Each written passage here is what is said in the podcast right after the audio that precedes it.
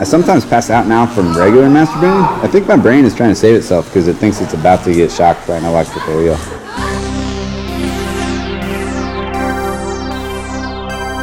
I'm Madison Pauline Tarkanian, and this is Scienceology. Since the dawn of mankind, humans have sought new and innovative ways to come super hard. From autoerotic asphyxiation to G spot stimulators to 3D printed fuck dolls, the march forward in coming hard technology has been swift and steady. But Johns Hopkins researcher David Rollins believes the field should get back to nature, specifically via South American electric eels. Oh, wow, they're just swimming around right there. Are we safe? Yes, we're fine. Just don't disturb the masturbators. Rollins theorizes that if an electric eel is touched at the exact right climactic second, the subject will come harder than anyone in human history.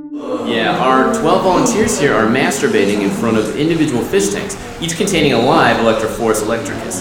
Just as the volunteer reaches climax, he or she has been instructed to grab the eel. So what I'm seeing here is a man who came so hard he lost control of his bowels. Great orgasm, Alan. Dr. Rollins says this research is a marathon, not a sprint. It's A lot of trial and error to hit that precise orgasmic interval to make the volunteer come harder than ever before. I spoke with one of the test subjects, Alan S. Uh, well, sometimes you grab it too late and you get shocked after you come. And then sometimes the eel bites you while you're coming, and then you also get shocked.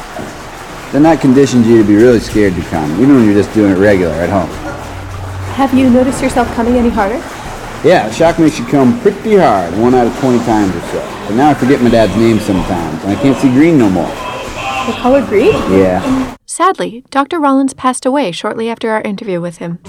He was found dead in his lab after having ejaculated his own skeleton out of his body. I'm Pauline Tarkanian Ryan for Scienceology. Scienceology is a production of Funny or Die News. And as always, we end this week by handing things over to my brother, Troubled Andrew. The Jews control the nickel mines!